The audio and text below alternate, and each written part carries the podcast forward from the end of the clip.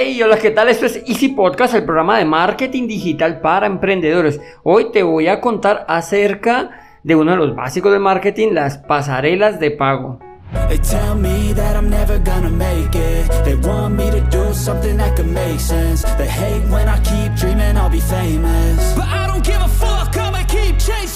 Bueno, antes de comenzar no podemos olvidar el spam de valor, cuemon.com, el sitio de membresía donde encontrarás cursos online para emprendedores con las habilidades que necesita tu emprendimiento. Y ahora sí, comenzamos.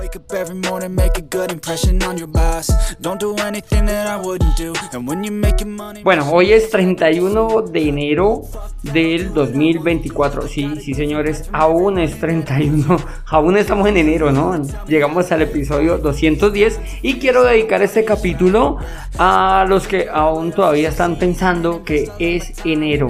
Y es que sí, todavía es enero, parece largo. Siempre se dice, ¿no? Enero tiene como 80 días, 90 días. Bueno, en fin, se siente que enero es como muy largo. No sé, siento yo que es por un tema eh, económico, básicamente, porque en diciembre pues hay un montón de despilfarro de dinero. Comenzar, comenzamos con festivos, comenzamos como que así a media hasta y no se factura como debe de ser. Imagino que por eso la percepción de que enero es como tan largo. Así que si tú también piensas que enero tiene como 80 días, pues te digo que aún es enero y bueno, ya se termina. Y febrero no es que sea más cortico. Hay, hay cada cuatro años que nos toca el, año bisiesto, pero este no lo es. Así que nada, apretar. Ahora sí, como dijo el dermatólogo, al grano. Hoy quiero hablarte de las pasarelas de pago. Hay una pregunta que siempre, pues, eh, cuando yo hablo queda como la duda, ¿no? Como, ah, una pasarela de pago. Nos imaginamos, no sé, como el nombre de pasarela, pues algo de modelaje y tal, pero no tiene nada que ver con las modelos, no tiene nada de esto. Una pasarela de pago, digámoslo así, es como un intermediario perdón, que existe entre los pagos digitales y los bancos. ¿Por qué esto? Bueno, hay ciertas razones, pero las más grandes, las dos más grandes, siento yo que son por versatilidad, por ventajas que tiene en hacerlo a través de estas pasarelas y además la seguridad. ¿Por qué? Realmente, bueno, te voy a explicar más o menos cómo funciona una pasarela de pago. No me crucifique, no es exactamente como te lo voy a decir, pero a grandes rasgos funciona así. Tu cliente va a tu sitio web o bueno, donde quieras, eh, donde quieras aplicar, que te apliquen los, los cobros y va a hacer la compra.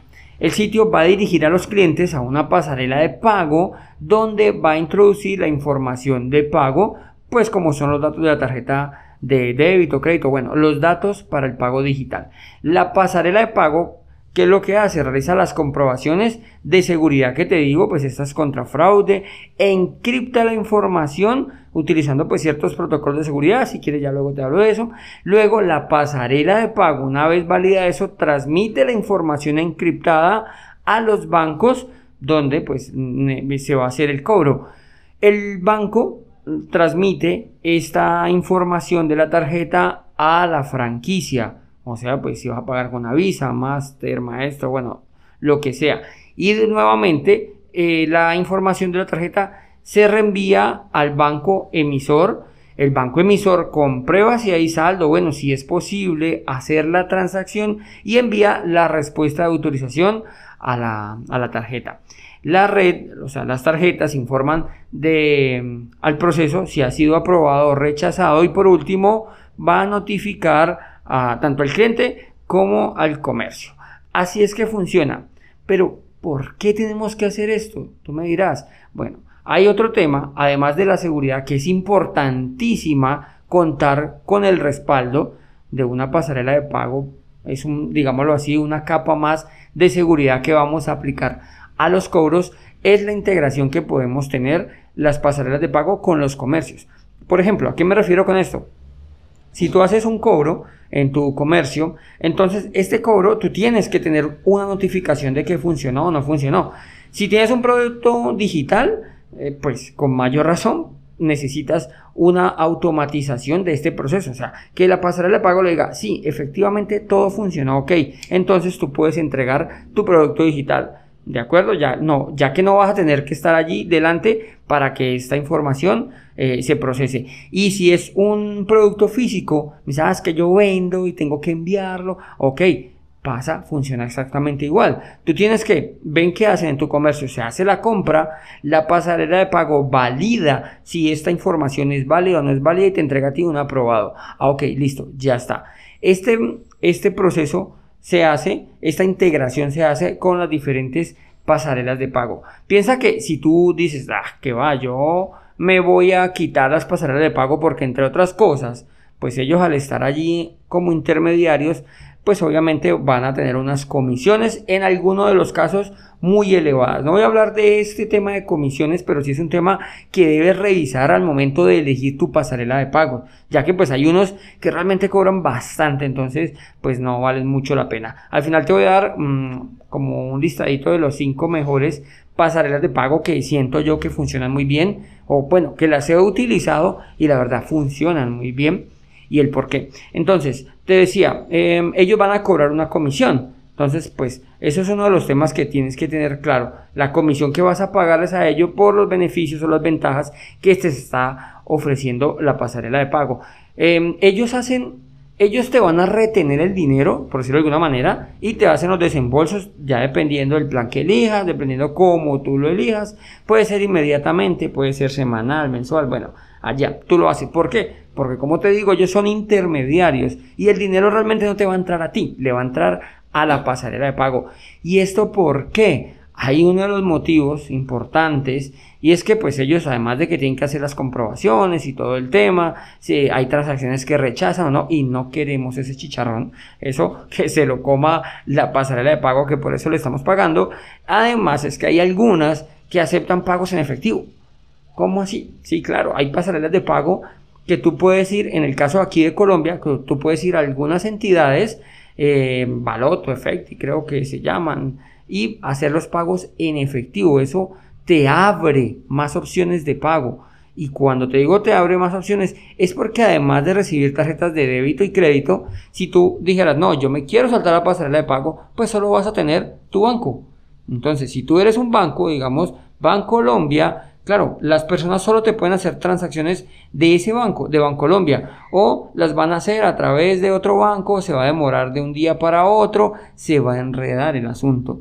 Y no vas a tener un comprobante, o sea, sí que es verdad, el cliente te lo va a enviar, pero tú tienes que ir manualmente y chequear, ah, bueno, este ya pagó, este no pagó, este pagó, pero mm, tengo que esperar dos días a que se me vea reflejado. En fin, hay un montón de, de por decirlo de alguna manera, trabas que van a aparecerte si no utilizas la pasarela de pago. Entonces, por eso es muy recomendable que si tienes un comercio electrónico, utilice las pasarelas de pago, ya que pues estas te van a centralizar todos, te van a abrir un abanico de posibilidades de pago, que eso te va a beneficiar a ti no directamente porque a ti te va a entrar tu dinero a tu banco, sino a los clientes que te están cobrando, porque pueden pagar por el banco que ellos tengan, por PSE, por tarjeta de débito, tarjeta de crédito y como te decía, en algunos casos pagos en efectivo. También tienes pagos por PayPal, pagos por, bueno, Google Pay, Amazon Pay, bueno, Apple Pay, todos estos. Entonces hay pasarelas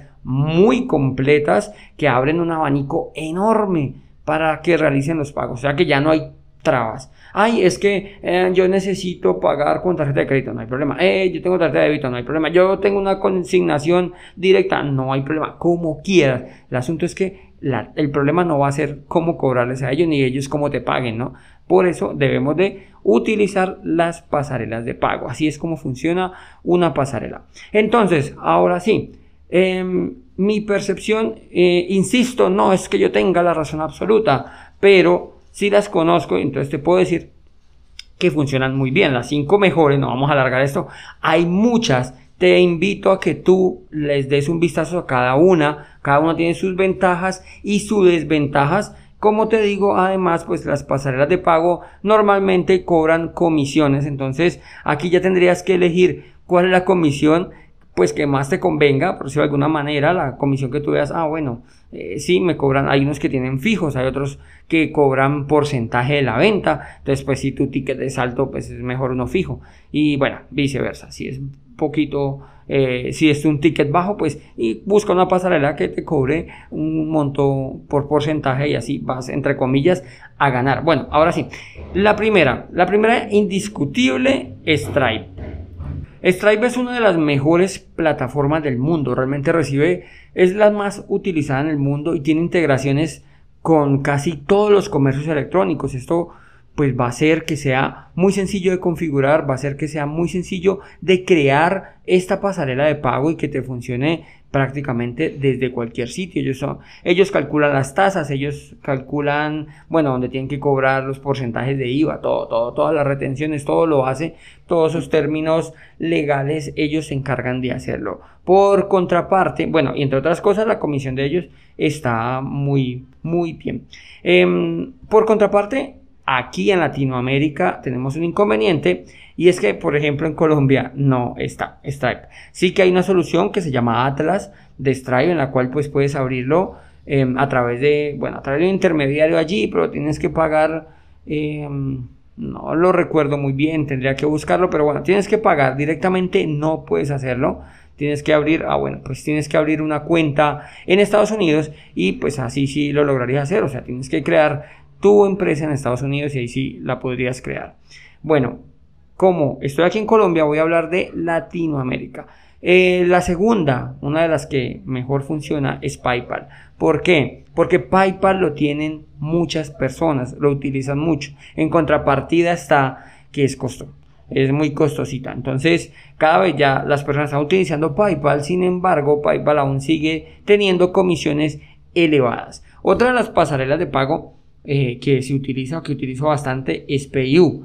PayU es una plataforma, imagino que ya la habrás visto, así como PayPal. Em, ah, bueno, este es otro tema, perdona que me salte. Stripe es capaz de adaptarlo directamente a tu página para que todo el cobro se haga desde tu página. Esto en algunas ocasiones, o por ejemplo aquí en Colombia, puede ocasionar como una inseguridad, como que, uy, esto como que es una estafa, porque no me llevó a una pasarela de pago. Entonces, ah, tendríamos que evaluar muy bien si tu público es capaz de pagar en tu sitio web, si tú, si tú eres de confianza, si te conocen, pues no tendrás mayor inconveniente que te paguen sin que se dirija a una pasarela de pago. Entonces, Payu, imagino que lo habrás visto, es una de las más utilizadas y es por esto porque permite funcionar en Latinoamérica, tiene comisiones que están muy bien y además permite un amplio abanico de pagos incluyendo el efectivo. Lo mismo sucede con iPaico, ePaico. Esta, esta pasarela funciona también en Latinoamérica funciona, bueno, funciona en muchos países, lo que pasa es que, digámoslo así, en Latinoamérica, pues son las que más tienen fuerzas, por lo que te digo, porque te redireccionan a su página web y esto hace que tenga una percepción de seguridad. También diferentes métodos de pago, esta funciona muy bien con banco, con la vivienda, perdón, con un banco aquí colombiano, sin embargo, pues como te digo, funciona en, Latinoamérica. También acepta tarjetas de débito, crédito. Todas las pasarelas de pago normalmente iniciaron con con tarjetas de débito y tarjetas crédito. Y por último, pues te dejo Mercado Pago, que Mercado Pago también funciona muy bien en Latinoamérica. Es una pasarela de pago, digámoslo así, asociada a Mercado Libre. Entonces tiene como ese respaldo y funciona muy bien en Latinoamérica, como te digo. También hace tarjetas de débito, crédito. Bueno, hay diferentes opciones y cada una de ellas tiene diferentes ventajas y desventajas. Entonces te invito a que le des un vistazo. Ahora me decís, Andrés, porque tengo escuchas de Estados Unidos, tengo escuchas de España, México. Hay unos en los cuales acá en Colombia no funciona muy bien, pero que sería interesante ver si tú puedes aplicarlo según donde esté tu público objetivo, que son Amazon Pay, Google Pay, Apple Pay, que son las pasarelas que permiten a los usuarios pagar con sus cuentas respectivas de Amazon, de Google y de Apple.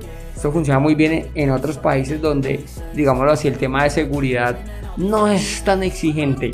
No hay tanto fraude, por decirlo así. En, yo, como te decía, tuve, como, pues sí, como te decía, yo tuve el placer de vivir en España y es súper fácil de pagar. Tú pagas en otro sitio confiado, ¿vale? No significa que no hayan fraude, que no hayan robos. Sí, pero digámoslo, que no es como el día a día, entonces es más sencillo. O como me dicen en Estados Unidos, la gente tiene la tarjeta en la mano, ¿dónde pago? ¿Dónde pago? Y de una sacan la tarjeta. Acá funciona diferente. El poder adquisitivo no es el mismo. Y la cultura pues tampoco es la misma. Bueno, ahora sí, con esto llegamos al final del programa. Quería que entendieras qué es una pasarela de pago, cómo funciona una pasarela de pago y que sepas que tu comercio puede tenerlo. Incluso sin tener un comercio electrónico puedes generar códigos para que te paguen a través de pasarelas de pago. Espero te haya gustado. Gracias por escucharme. Recuerda visitar cuemon.com si te gustó el programa, no olvides dejarme las 5 estrellitas, ya que eso ayudará a más personas como tú. Sin más, nos escuchamos en el próximo programa y recuerda que un viaje de mil kilómetros comienza con un primer paso. Chao, chao.